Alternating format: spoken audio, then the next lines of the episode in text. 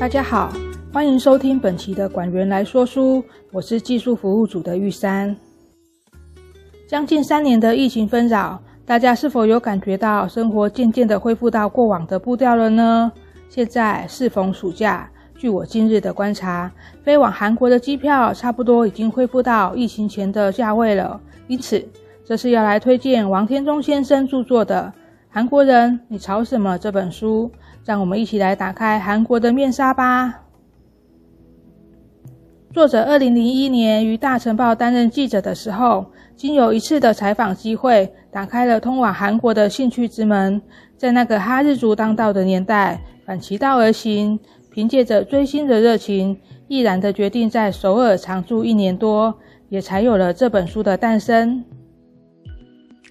本书共分为三大部分。作者希望借由在韩国的生活体验与韩国友人的生活沟通，让台湾人了解韩国人流行些什么，韩国人的好与不好，以及韩国人想什么和为什么这么想。我就本书的部分内容，搭配了自己的旅游经验，来和大家分享一下韩国。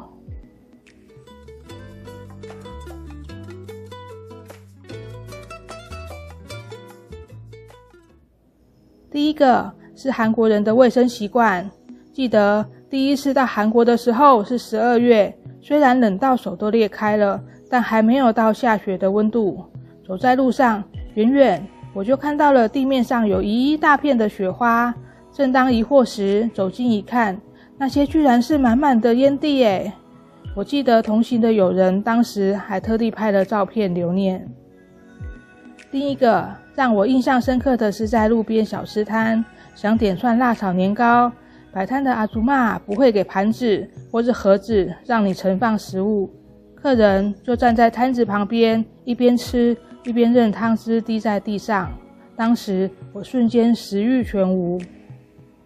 第二个是作者在书中描述了韩国外表取胜的社会风气，在还没到韩国旅游之前，也只是看看报章杂志的整形报道，一知半解。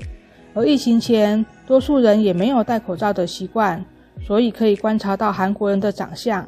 我默默地统计了一下，感觉整形第一顺位应该是鼻子的部分。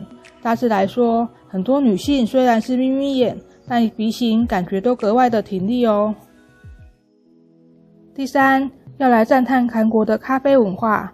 若是社群网站有关注韩国美食的朋友，应该不难发现，韩国咖啡厅非常盛行。星巴克的数量就好比台湾的五十岚。作者也在书中透露了，在韩国一人一年可以喝掉四百多杯的咖啡，挺惊人的数据。因此，各式各样的文青咖啡厅、老屋咖啡厅比邻而立，吸引了满满的在地及观光人潮。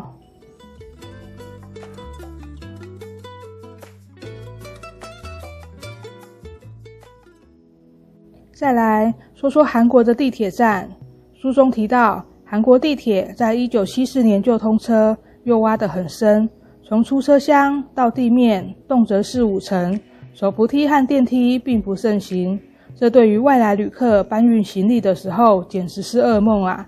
所以在次到韩国旅游的时候，就选择搭乘巴士和计程车，不再轻易的挑战自己的体力了。还有一个很有趣的现象，就是在列车行进时，会有一些人像夜市摆摊那样，在车厢的中间大喇喇的拿出商品叫卖。第一次看到的时候，还以为是精神方面有异常的人，害怕的不敢直视对方。最后，还有一些旅游上的小心得，例如韩国文创商品很盛行，电子支付很发达，仇日情节蛮明显的。街上几乎看不到日系的车子或衣饰品牌，连日本发行的信用卡也曾经被拒收过。